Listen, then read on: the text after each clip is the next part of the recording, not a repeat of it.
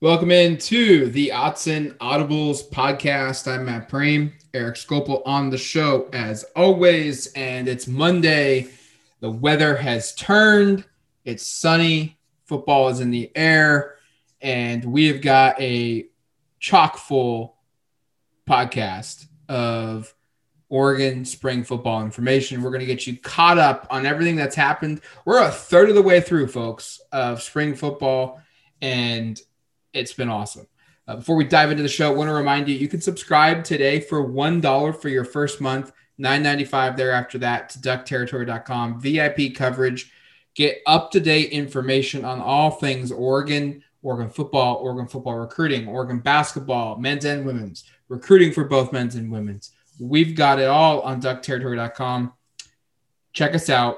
one dollar for your first month, nine ninety-five thereafter that. And also, real quick, also, please make sure to follow and subscribe to our our uh, podcast channels. You can listen you can listen to us on iTunes, Stitcher, Google Podcasts, Spotify, uh, whatever you use to listen to the show. Uh, make sure to click that subscribe button or that follow button. There's there's different ones. They're the same option. Um, they're both free, depending on what platform you use. Some say follow, some say subscribe. Uh, that helps us out as well. Um, Eric, let's dive into this now. And we feel like we haven't talked a lot about this guy, and we probably should. So we're going to talk about Oregon's best player to start off the podcast. Um, I mean, I, I think he's the best player. Do you think he's the best player? I don't think, I don't think there's much question. I was trying to think of like who a listener would think we're talking about aside from Kayvon Thibodeau. Um. Yeah, there's, there's I, not mean, a, I don't think there's a guy I, that's out here on this roster right now. I mean, maybe someone emerges during the season, um, but going into spring ball, going into the upcoming off season, and then training camp, I think it's going, you know, going away. Uh, Kayvon Thibodeau is Oregon's best player, regardless of position, regardless of class, and probably a potential number one overall draft pick. Um, which would give Oregon three straight years of, you know, this type of discussion being center, centered around the program. And he is going to be doing semi-transition period of changing positions at Oregon, semi air quotes, air quotes position changes. Well, it depends. If you talk to Kayvon Thibodeau, which we did last uh, Thursday, yes. Tuesday, I can't remember which day it was, but last week, it sounds like, yeah, he's he's moved from defensive end to outside linebacker. Um, you know, there's we got some quotes up on duck territory dot com. Most of you may, you may have seen this already because um, I think this did come out about a week ago. Um, but still, I mean, here's a full quote. "I think I transitioned into more of an outside linebacker. I'm not so much a defensive end. No one is putting their hand in the dirt in the whole room, even though half of us weren't in the first place. We're now pretty much standing up wide nines." Um, that was his answer to a question about where he was lining up, kind of how he was fitting into Tim DeRuyter's defense. And I think it's pretty telling for a couple of reasons here that, well, first, Thibodeau himself will be looking at, uh, will be playing a different role, will be at least looking like, you know, he's coming from a different stance before each down. Um, you know, I think obviously there's room for him to do a couple different things. Um, you know, once the ball is snapped from, you know, if he's standing, it sounds like quite a bit. I think it's notable that he included that other players are kind of in the same thing here. And I, I think they've transitioned the edge concept, that edge rush kind of player where he was prior, um, you know, which had kind of been some players were playing with a hand down, some were, you know, defensive ends and some were standing, into full-time standing. And I think it's going to be interesting to see when we do get a chance this spring um, in the spring game, because we're not watching practice either, just to see how the front looks. Um, what what is the you know what is the kind of fallout of all of that? So that's stuff we'll have to speculate on. But from Kayvon in particular, this is a huge deal. This is, like Matt and I have said, this is the best player on the on the team. This is the best player certainly on the defense. This is a future potential top draft pick, like Matt said. And I think trying to maximize his final years, make your final year. Sorry, because this is his last year. He's not going to come back in twenty twenty-two. Sorry, I mean, you bring in a kid of this caliber, and he's a three-year, three and done as long as he lives up to expectations. And every year so far, Thibodeau has elevated himself from Pac twelve Freshman of the Year to first-team all-conference to this year, I think, probably the front runner going into the season for um, Pac twelve Defensive Player of the Year. So um, you want to maximize him. You want to make the most of him. And, and you know, Thibodeau said this is where he wants to play too. Um, you know, quote was, honestly, who wouldn't want to play the edge?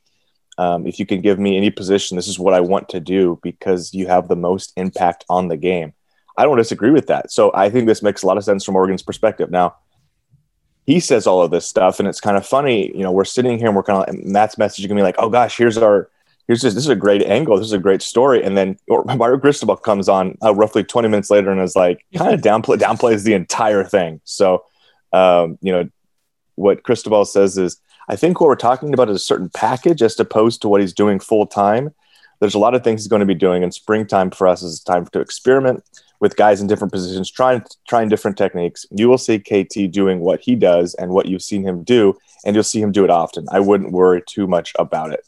So um, a little bit different tenor coming from the head coach as opposed to the star player, but I think very notable. And I, I at this point, I probably lean a little bit more towards Thibodeau being the one who's being more full.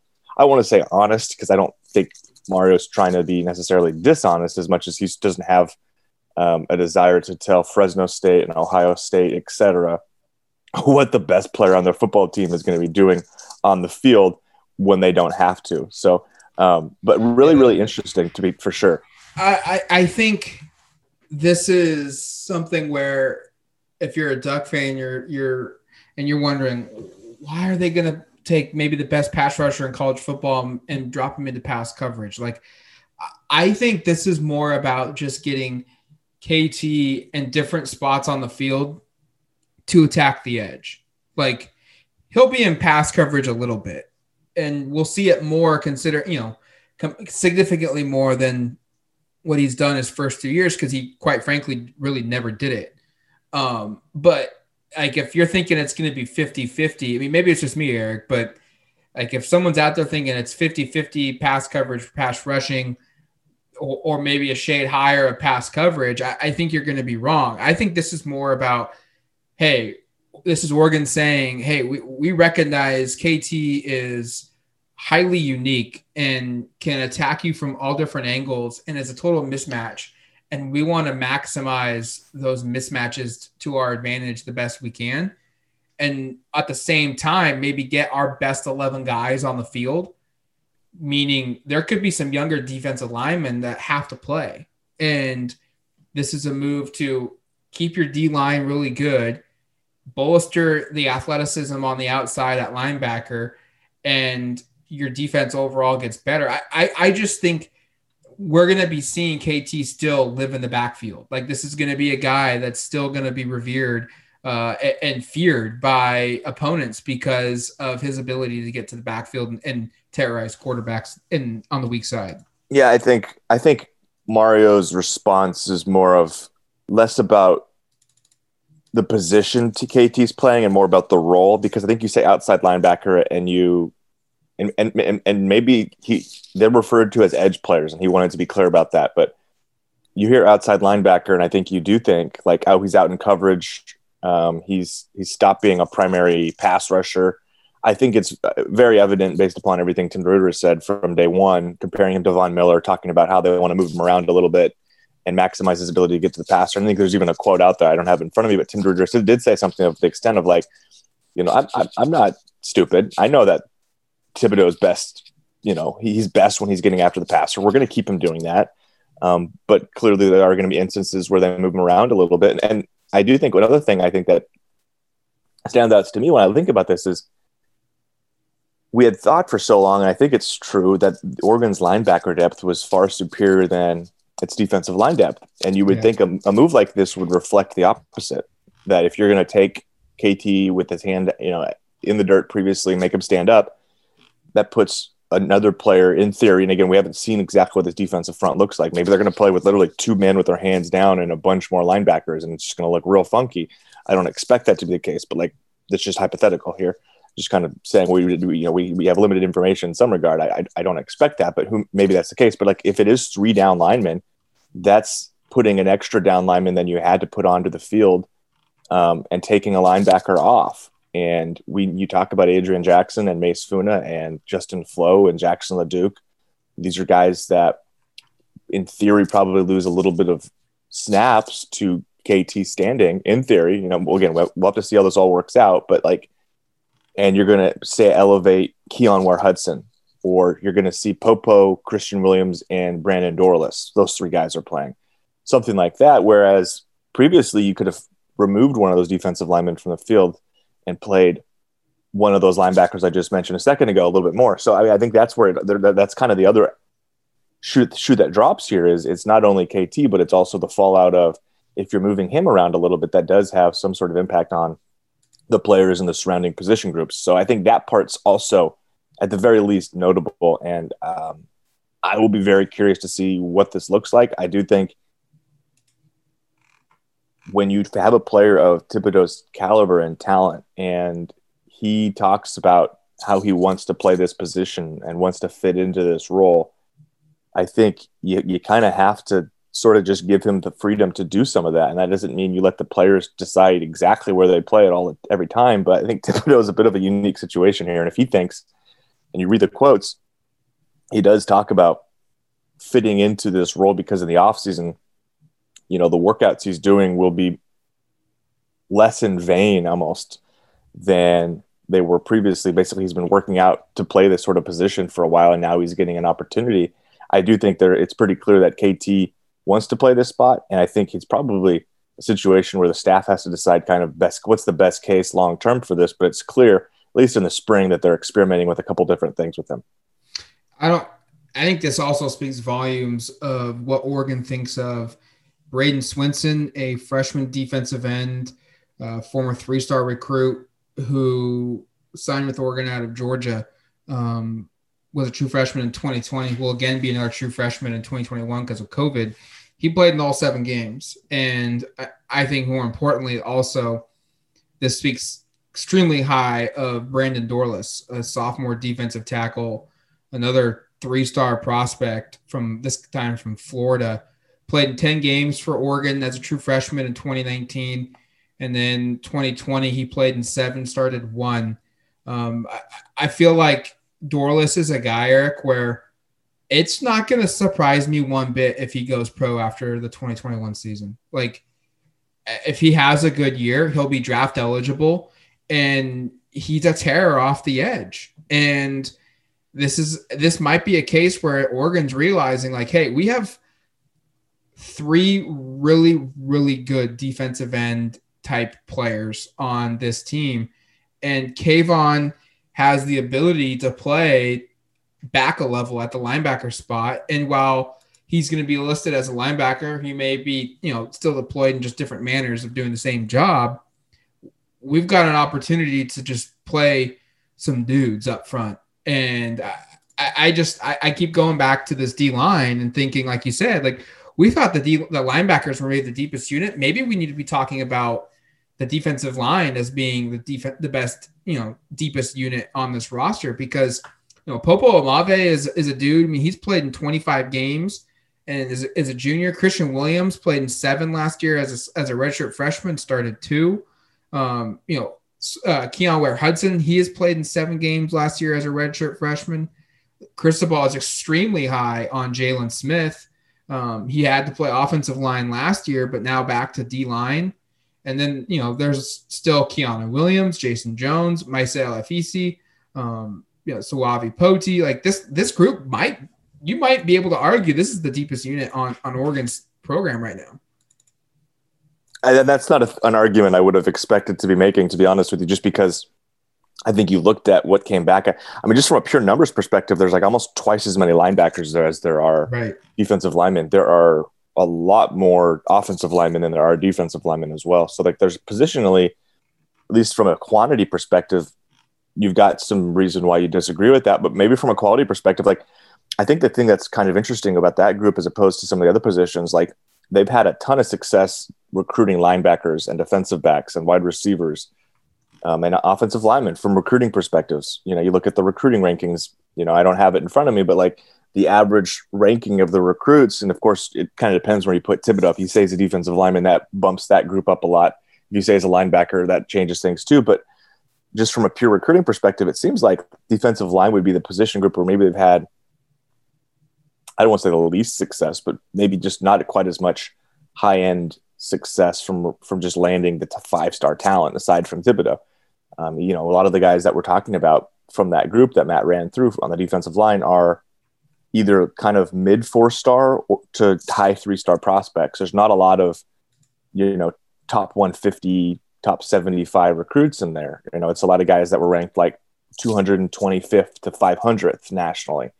Um, so that part would be a little surprising. And I think what we saw on the field last year would probably indicate that you feel better about linebacker and wide receiver and a couple other positions. But I, I do think that this position move, at least to me, indicates they feel comfortable enough, confident enough in what they've got there. And I will be curious to see what the depth looks like, because, you know, that that's one of the other parts of this is going into spring. It was kind of like, okay, you probably got five guys you feel pretty good about. If you include Thibodeau, you, then you've got Ware-Hudson and Popo, who played quite a bit last year's reserves, and Williams and Dorlus, who kind of towards the end of the season were starting at least a little bit.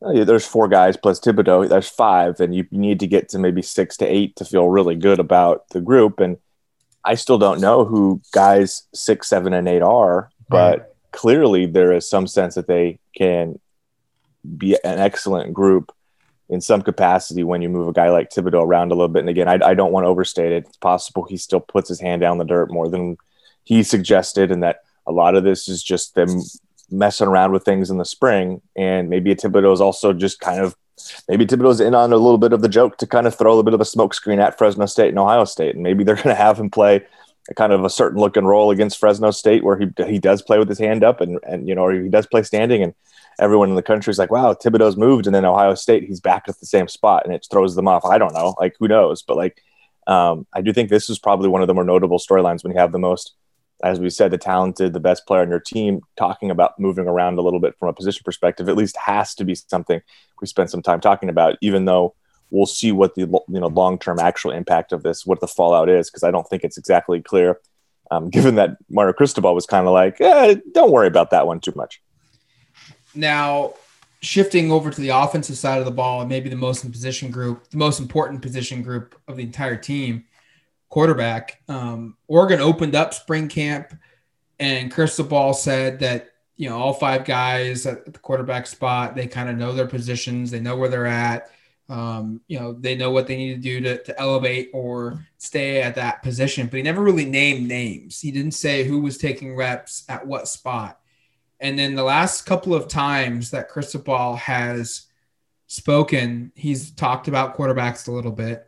And both times he's kind of hammered home that Anthony Brown, senior from Boston College, transfer last year, he is taking all the first team reps. And he went as far on Saturday, Cristobal did, to say that through five practices, Anthony Brown has taken every single first team rep during spring football. But he's also not said that Anthony Brown is our starter. I mean, correct me if I'm wrong, Eric, but didn't Cristobal say that in the spring, or at least in the offseason, that Shuck is our starter going into camp, or starter going into spring camp? He's our number one. Yes, um, yes. Like, like I, I, I find that interesting. Maybe it's semantics, but Cristobal saying Anthony Brown's taking all the reps with the ones, but he's also not gone out yet and said that he's the starter, yet he's also taken all the reps. Um, I- I'm curious how close this quarterback competition is. Um, and it- is it a case in which Anthony Brown is significantly better than everybody else in the room?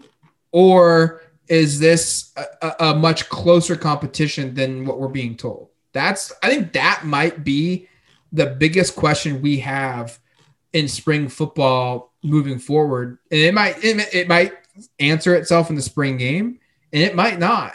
Is this a, a case where Anthony Brown is far exceeding everybody else, or is it closer than what we're, what we're being told? And that's the part we just don't know. Right. Yeah. And we just don't have an idea on that in terms of what Coach Cristobal is saying. And we might hear some rumblings behind closed doors, et cetera. We'll share those when they're appropriate, but from what Coach Cristobal is saying, it's pretty clear Anthony Brown is being given the opportunity, at least, to be the starting quarterback, and being given a spring where he's being treated like that. Um, and that's not to say that won't change. Cristobal did say that they will have their first scrimmage on April seventeenth. That's this upcoming Saturday. and that following that scrimmage, that they may have some rotational changes made at multiple positions, but quarterback obviously being the one most will want to know about. So um, this weekend's scrimmage is obviously going to be notable. I'd imagine they'd have a scrimmage the following weekend. Um, and then obviously the spring game is the Saturday after. Think about that. I mean, we're not that far from the spring game. As Matt said earlier, you know, we're we're a third of the way into this. We're five practices into a five, you know, fifteen practice spring. Um, we should also know that's already more practices than we held all of last spring. You know, only four last year, so that's cool. Um, but you know, spring ball always. I think in the past it feels like it's longer than it is, just because they separate into two different periods. This year, it's all kind of just back to back to back to back for one month, and it, you you do get a realization of like, this will go pretty quickly. And the next thing we know, spring will be done, and we'll be re- reviewing a spring game for a couple of months and drawing lots of conclusions from that. And then before we know it, we'll be at fall camp, and then the first game will be here. So, you know, the, the, the number of opportunities to, to quote unquote, change the hierarchy at quarterback are, are probably more finite than you think, in terms of there's about ten more spring practices, there's the full summer, and then there's about maybe eight to ten meaningful fall practices in terms of finding it out too. So we're going to have a pretty decent idea by the spring game, I think, of kind of what this looks like. And I don't think it's surprising. Like, I think if, you know, if, if we would have ten, you know, ten, fifteen days ago, right before camp started, suggested that Anthony Brown would be getting all the first team reps at quarterback, like, I don't think either of us would have been like confused by that or that surprised by that. Now, if that's the case all the way through spring camp, and that's what we should talk about, is if this continues and this does not change, and Mario Cristobal is still singing the same tune on April thirtieth, the day before, you know, they're, they're, they're after their final practice before the spring game, of, yeah, Anthony Brown's still getting all the first team reps, and we're going to have a spring game, and Anthony Brown's going to get all the first team reps, and the, and the freshmen are going to be second and third. I think that would be really notable if we get all the way through spring and it's still that way. I think that pretty tells a pretty clear indication of like, hey, we talked all, a lot going into spring about how this was going to be one of the more exciting quarterback position battles. Maybe it just doesn't develop that way. And and and, and again, if it is the case, there's a couple different conclusions to draw. Either A, Anthony Brown is better than we thought, or more further along than we thought, and more capable than we expected. Or secondly, the freshmen just haven't quite elevated their games to that point yet. And we also have to note, like, I think people get really excited by the recruiting rankings, and the younger guys are all higher rated recruits. They're all four stars. Ty Thompson, we talked about it, best recruit ever at the position. These are all eighteen, nineteen, twenty year old kids. Whereas, I mean, this is, this is Anthony Brown's sixth year of college football, and the guy's twenty-four years old. Um, you know, you, you, you see the difference there. And you know, that's one of the things with this team, is that you have, because of COVID, you have this interesting blend of guys that are like literally mid twenties, that are older, that typically would not be in the program, with teenagers. And, you know, I mean, is anybody that's gone out and competed, you know, in whatever sport, whatever, you know, whatever it is, you see the difference between five to six years. It matters. So um, I'm not saying you can't see a freshman win this job, but the longer and longer you have the older guy running with the first team without the second, you know, the younger guys getting much opportunity with that group, the harder it becomes for them, for me to expect that we have Ty Thompson or Jay Butterfield or Robbie Ashford at quarterback. And one other note before we talk about something else here, Matt, I did find it notable that, you know, Robbie Ashford is splitting his time between baseball and football. And then one of the things that I think it was Rob Mosley reported in one of his practice reports is, because of that, when there is a baseball game, Robbie Ashford's only allowed to practice one hour for football. Yeah. And because of that, he's only had, I think, two of the five practices maybe where he's been able to fully devote his time to a full practice. So he's only been able to really forty percent, twenty percent, whatever it is, one of two, one of the two of the five practices where he's able to have been a full participant. So, you know, how does that impact his development? I mean, I know, like, we, I think really highly of his athletic tools and everything, but like, is he even going to have much of a shot? And if that's the case, then it's really down to the other two guys. So um, the other two being Thompson and Butterfield. So I, I think it's, it's very notable, and I will be curious to see um, if this keeps up throughout spring. Cause I think if it does, it says a lot. Real quick, um, I, it's just an observation. Um, it's not necessarily much more than that, but I would, I just want to point out that Jay Butterfield has, it feels like, considerably bulked up. I mean, Cristobal mentioned that as well. Um, said the weight room was really good for him this offseason.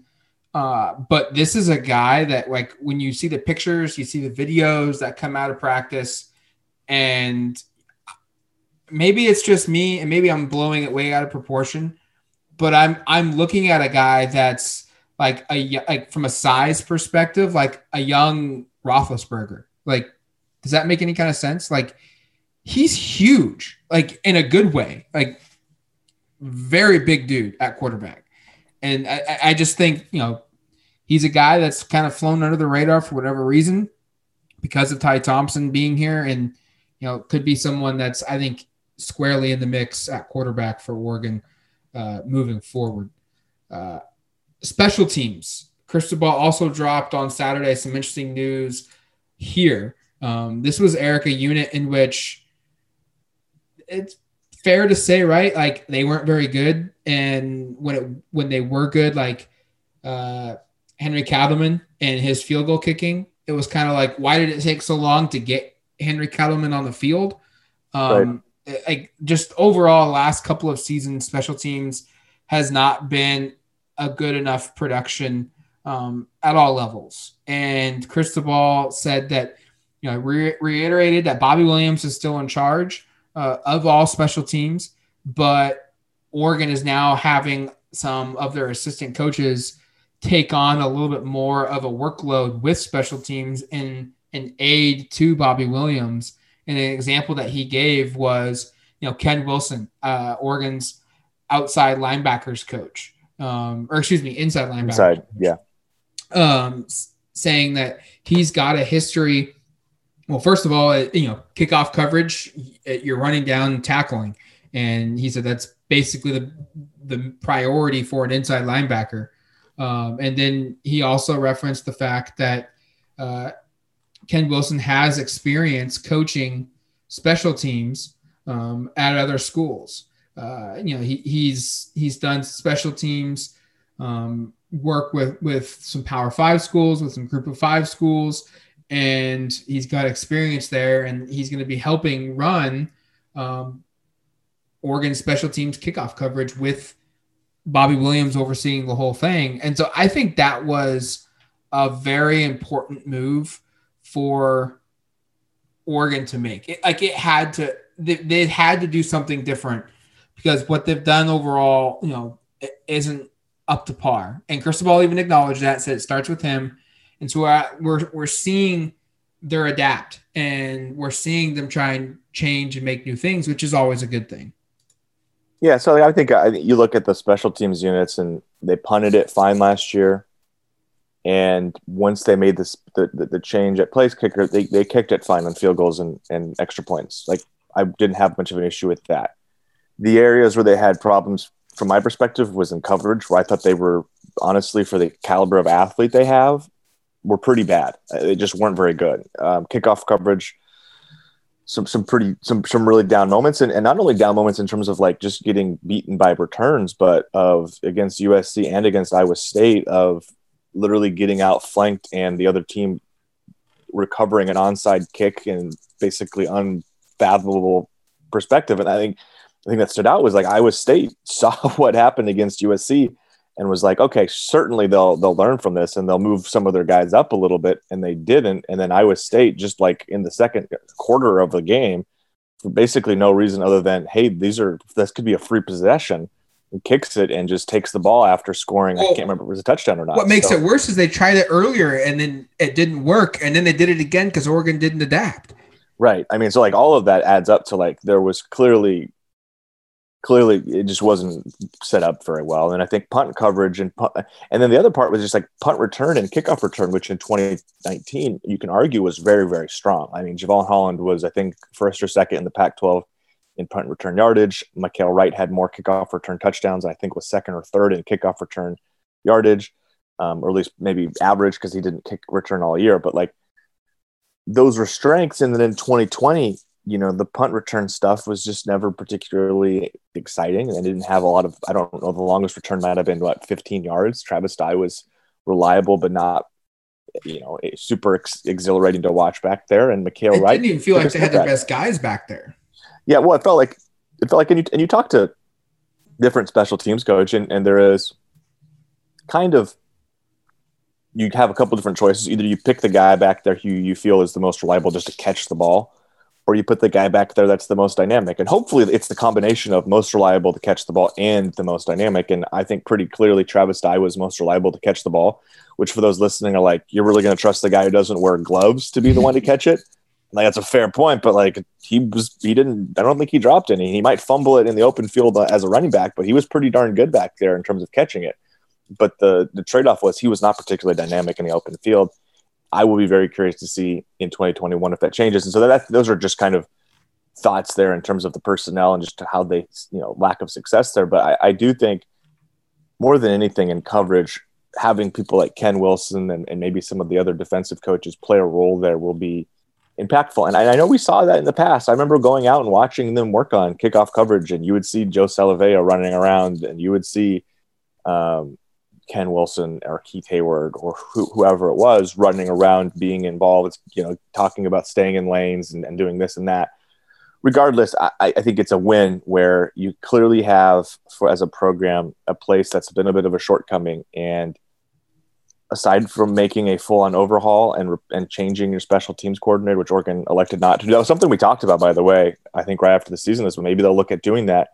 Uh, short from actually moving on from Bobby Williams in that that role, this is the next best thing of at least providing some other you know other coaches the opportunity to to try to fix some things, try to correct some things, to make sure this is not a shortcoming again next year. I don't think I would say their special teams was like the worst it's ever been, or that it was, it cost them a ton of games, et cetera. But like it, if it was better, they maybe were in a little bit different sequences in some of these games, and maybe close games against Cal, close game against Oregon State. Maybe those games go a little differently just because a return is better, or the opposing team's return is better, or you're, you know, in the case of Oregon State, you have better kicking set, you know, better kicker out there in certain instances. So, Um, those are just kind of the things you think about, and I think you have to take this as a positive that they're at least taking some steps to try to correct it.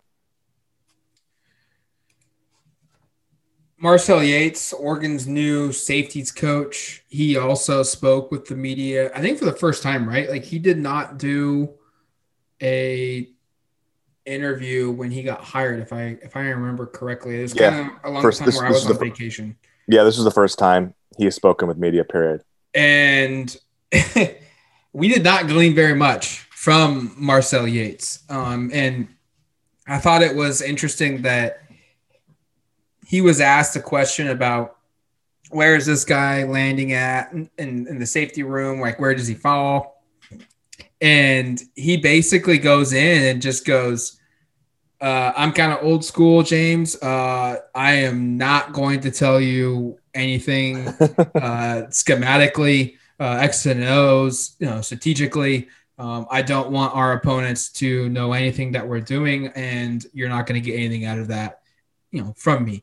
Which kind of basically like shut down the entire interview, even though we had like three or four more minutes with the guy. But it was, I thought it was interesting that Yates is.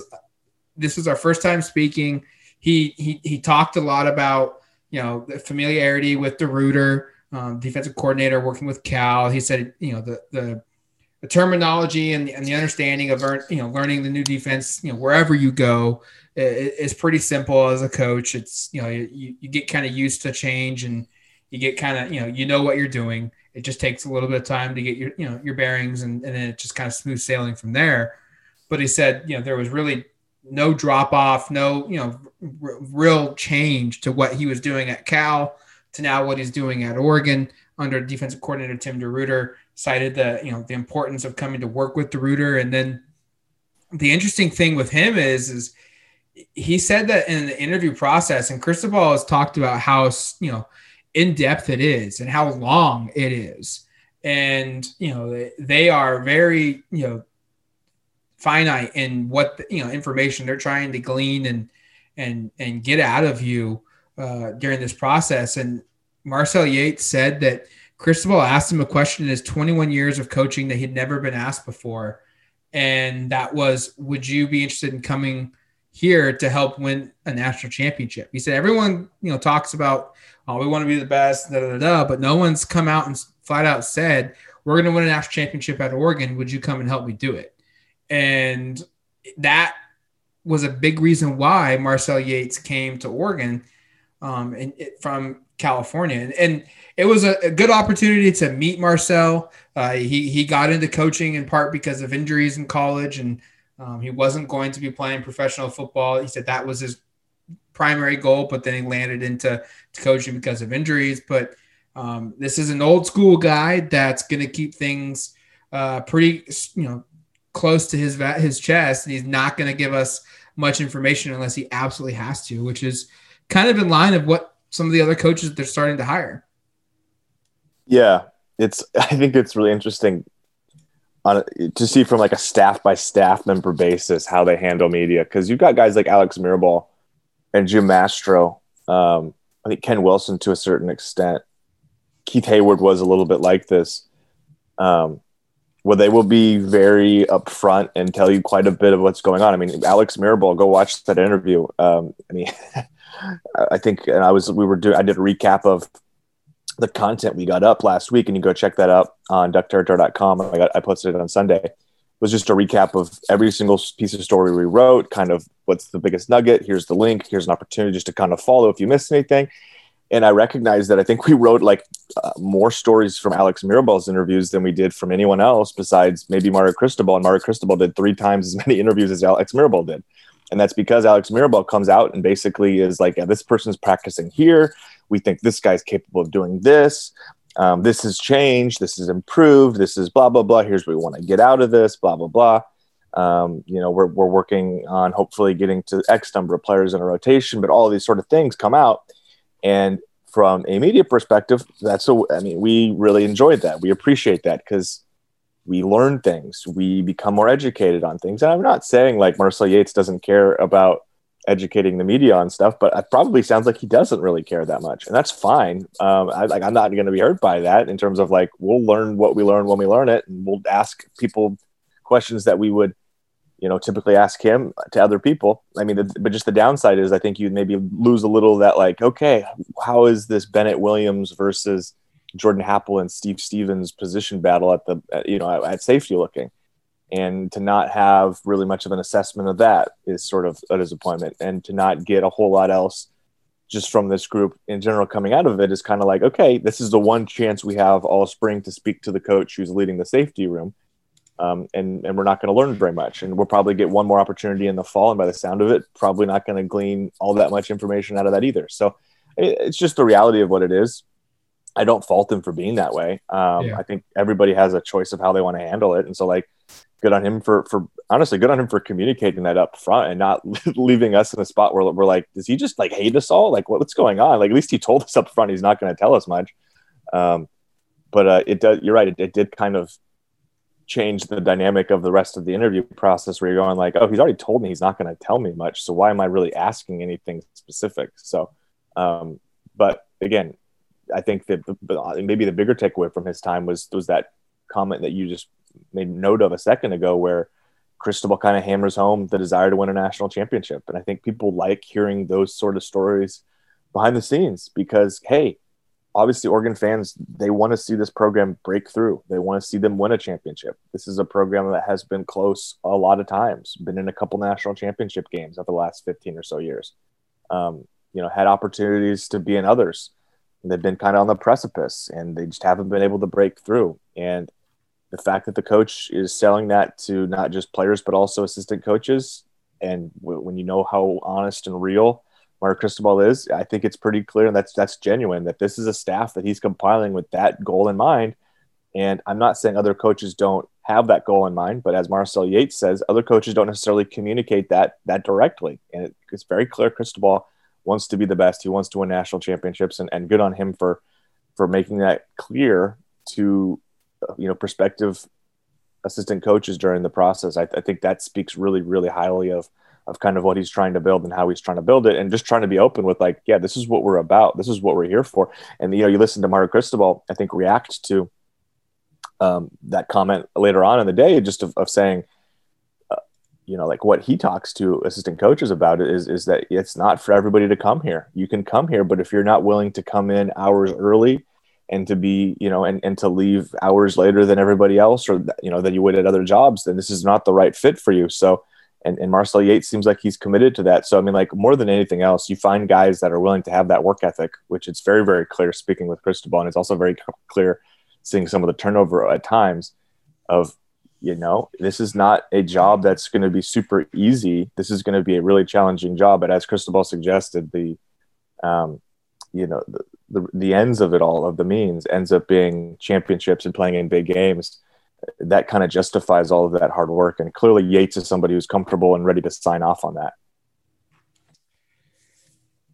Let's end it with, I think, maybe some high praise and a lot of attention that's been cast towards this year's freshman group. And I went back and counted between walk-on and scholarship early enrollees. That I think the number is at sixteen players that are in the twenty twenty-one recruiting class, whether that's true freshmen or, you know, a transfer, that have enrolled early. And that's a record um, at, at Oregon. And Cristobal said that he hopes every year that they break that record, that, that that number is huge every single season in the spring. And then he went and said that this freshman class is as, as talented of a freshman class as he has ever been around. And I I really thought that was interesting, because he said they're making mistakes, but we're they're making plays too. And guys are are are showing up, they're showing out, they're doing well. And this goes in line with the theory of, as long as you recruit at a high level, eventually the the percentages of hits are going to win out. And all of a sudden, you're going to have a roster that's full of elite, talented players, and, and you're going to be a machine, and you're going to be almost unstoppable in your conference if you continue to recruit the way that, that Oregon is doing. And I, I just found it very interesting that, you know, we are hearing a ton of good stuff uh, on Kingsley Suamataia at, at left tackle. Uh, we're hearing a, a bunch of really good things at receiver between Dont'e uh, – Thornton and Troy Franklin. We're hearing really good stuff uh, at the safety position with Daymon David and Jeffrey Bossa. Uh, De- Daymon David goes by Scoop, the guy that's, you know, playing all over, it sounds like. Um, you know, we are getting a lot of good returns uh, on, you know, on these freshmen, you know, the two tight ends. It's almost like you go through the list and you have to name off every single guy that's that's that's impressing. You know, Jackson Light at center. Um, I, I think another one that's Bram Walden at, at, at tackle.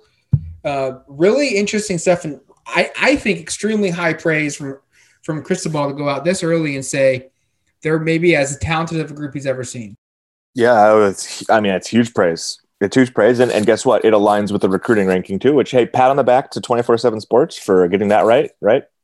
Mario Cristobal saying it's the best group of talent he's ever seen um, from a class, and we we ranked them that way. So that's that's hey, that's the, the proof's in the pudding. We did our jobs, and I'm saying that somewhat facetiously because everyone hates recruiting rankings. Basically, every fan base thinks that everyone's all the recruits are ranked lower than they should be. Um, and I know we took some. I, I say we as well because we don't actually have anything to do with the recruiting rankings as much as maybe like minor suggestions of guys in the area. But um, but we we are employed by twenty-four seven Sports, so we're, we're part of it. Um, But, like, yeah, no, I don't think it's, like, stunning, right, that, like, when you have this many – all the guys on campus are four-star recruits, every single one of them that are scholarship players. Um, so, like, it's it's not stunning to expect they're going to be really good players, but Mark Cristobal is also kind of a straight shooter, and I don't think he's going to come out and build up a bunch of guys that have been playing like crap. And I think what it tells me – is not only has Oregon gone out and signed a really talented group of players, players that are highly rated from a recruiting perspective, but he's also found players that are taking this seriously, that are wanting to enroll early, that are wanting to get in the playbook to set themselves up to play early, um, that are that are committing themselves in the weight room and are committing themselves in the position group rooms, in the meetings, in taking notes. These are the kind of things that, you know, you have to learn not only – I think that's, you know, one of the things that stood out this week as well. And this is just a slight addition, but I posted a story on Sunday about how both Brian McClendon and Mario Cristobal were really high on the strides these two super senior wide receivers have made. Those seniors being Johnny Johnson and Jalen Redd. but just the strides they had made, not just as players in the field, but also in kind of informing and guiding and leading these young receivers, Troy Franklin, Dont'e Thornton, in how they take notes and how they prepare for practice and how they are um, engaged in the meeting rooms, um, how they handle walkthroughs, all of these kind of things that, you know, you, you hear this sounds like coach speak, but is really important in terms of actually being able to make an impact early. And the fact that you are hearing and seeing some of these players working with second team offenses or defenses, or maybe getting, you know, reps with the first team every now and then, like that speaks to a group that is not only really, you know, physically gifted and talented and, and, and highly regarded and highly thought of coming in as recruits, but also players that have had the understanding that this takes more than that. I think that's really telling and important, because you see it all the time where a kid comes in really highly regarded and then he just never really does much. And that usually indicates maybe, well, maybe, maybe he was misrepresented and miscast as an elite recruit, or maybe the other part is true too, where he just hasn't been able to understand some of these Um, th- these important kind of attributes in terms of preparing to play at this level. And I think it's really telling that you've seen basically all of these players that are on campus receive credit, because I don't think Mario Cristobal passes that along unless these guys have done something to warrant it. And I don't think he's going to like highlight a player and say, this guy's doing great, when in reality, the guy doesn't, you know, he's late to meetings. He doesn't seem engaged. He's, He's, you know, missing assignments all over the place in practice and not getting better. It's clear that these players are doing that. So I think, you know, to me, I get excited knowing, hey, these guys are talented and they're living up to the billing there, but also like they are taking the necessary steps to be college football players, because that can take time, and that can sometimes take guys a couple of years, where you, which is where you do see sometimes guys, you know, third or fourth year in the program elevate themselves. I think this group, you can expect to see a lot of them helping as first or second year players here. What what's a fair expectation you feel like out of this freshman class? Like two starters, three? Like I'm trying to figure out, probably not, we probably don't see someone from the twenty twenty-one class start at corner. No, uh, maybe that would be corner, maybe, maybe over. Maybe. I mean, Jaylin Davies, but I, I think there's probably a better chance that Dont'e Manning starts ahead of yeah. Jaylin Davies. And D- DJ James is probably pretty clearly the top guy there to start opposite of Mykael. Right. Um, safety, Verone's got one of those spots locked up. That's maybe a spot where uh, a, a Daymon David scoop or maybe Jeffrey Bossa could push their way in. Um, maybe. Maybe. I, I, I'm not sold for sure, though. No one at nickel. Um, no, no one at one linebacker. At outside linebacker. I ha, I mean, I, I think Keith Brown's going to be a dude, but he's not unseating Noah Sewell or Isaac Slade Matuatia.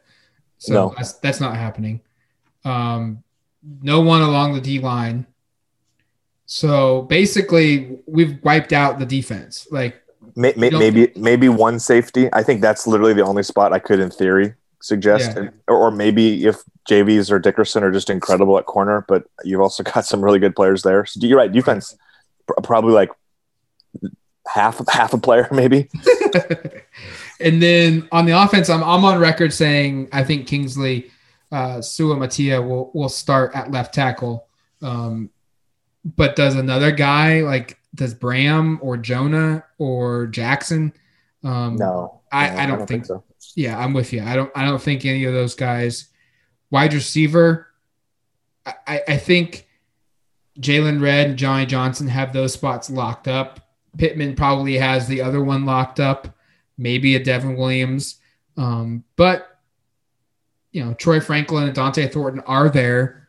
Um, But, you know, there's just so many guys that they're going to have to compete against. Like if there was four wide receivers that started on a consistent basis, then I would be much more open to that. But I don't think it's fair right now to expect Dont'e or Troy to be, you know, game one, game two, or game three starters. Maybe, but I don't see it. I, I, I like. I think. I think. What I was going through this exercise, and we should probably finish this by doing quarterback, running back, and tight end. But like, I think it's pretty clear that we can't really assess the caliber of this class and its impacts by starters, yeah. because Oregon has a lot of really good players back at basically every position group. And yeah.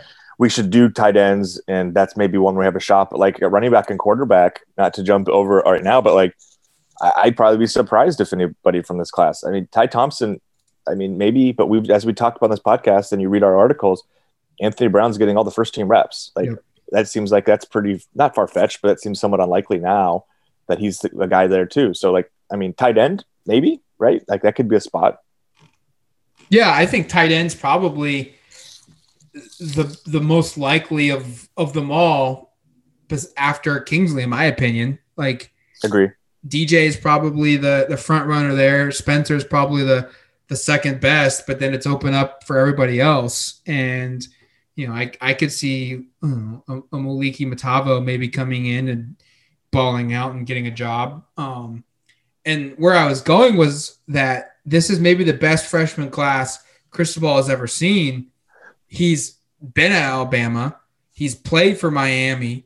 He's elite. He's recruited elite talent at Oregon.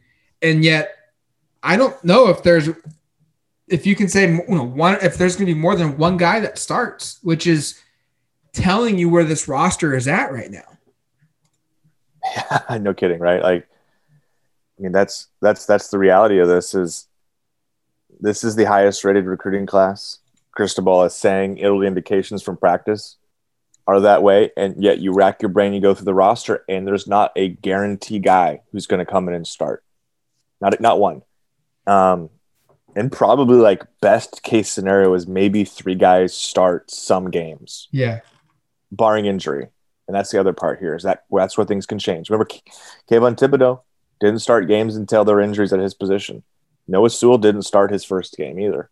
Um, not that there were injuries there, but like Mykael Wright didn't start at all as a true freshman, you know?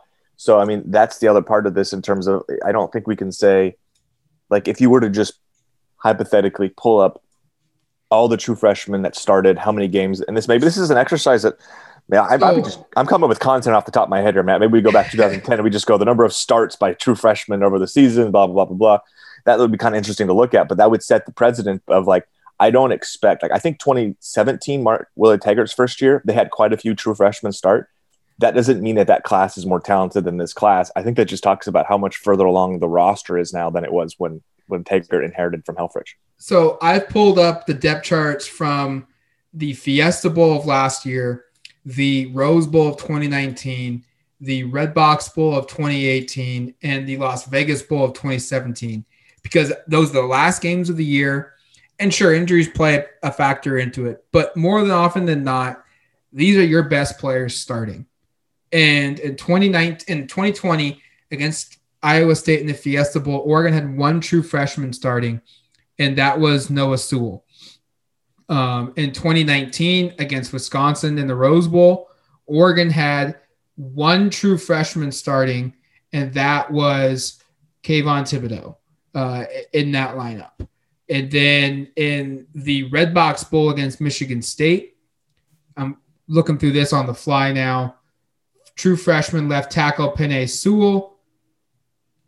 And that looks like it. And then Las Vegas Bowl um, against Boise State. Johnny Johnson was a freshman. And Jordan Scott was a freshman. And, that, and then Thomas Graham was a freshman. So they had three freshmen in that game. And then they, you know, every other one they've had one. But I mean, just go back to twenty nineteen, for example, okay? Um, freshmen that were playing on that team. Josh Delgado was a guy that played quite a bit.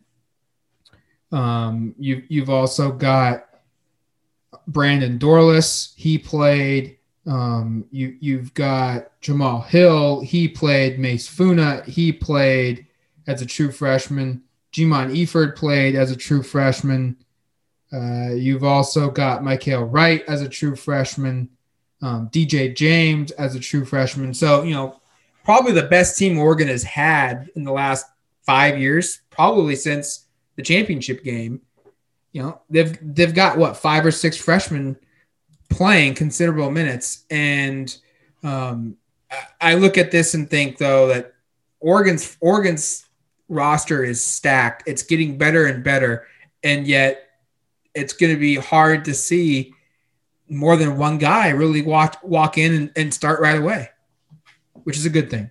Which is a good thing. Yeah, and actually, I, I think we should do that content piece of recapping the number of starts by true freshmen since two thousand ten. I think there'd be some interesting data there. So you might see that on Duck Territory dot com this week or the next couple of weeks. Just because I'm thinking about here, like I, I I know that's not a totally fair way to measure the freshman class, but it's the way to measure the immediate impacts in some way. And I think you could look at it and say, like, hey, this recruiting class had, or this, yeah, this true freshman class had twenty-nine combined starts as true freshmen in X year. And this class had thirty-four, and this class had sixteen, and this class had forty-eight. And that would at least give you an indication of which classes were uh, able to make impact immediately. And I think, again, what's really clear here is it's not just the talent of the incoming player. It's also the, you know, the talent at certain spots on the roster. And right now, this year's team, clearly far, far ahead of the twenty seventeen team, where you bring in a class that's nowhere near as highly regarded. But as Matt said, you've got three guys in Scott, Johnson, and Graham who are starting, and guys who end up being starters for a while. But like,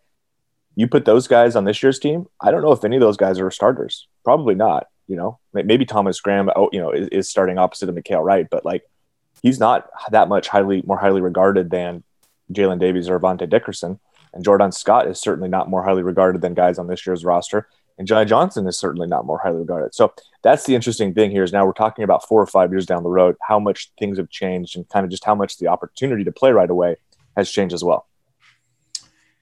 It's going to do it for us here on the Autzen Audibles podcast. Thank you for listening to the show. Continue to support us on duck territory dot com. Uh, you can read more work, and it sounds like, Eric, we've come to a A realization of some content that we'll be providing on duck territory dot com later this week. Uh, you can read all about that in-depth analysis later. Uh, we've got practice reports coming. Uh, we've got football recruiting reports coming. Basketball recruiting for both men and women uh, are, are coming out as well. So there's plenty of information on duck territory dot com for you to check out. Please go check it out now. And until you hear us later on this week, you've been listening to the Autzen Audibles podcast. Talk to you later, folks.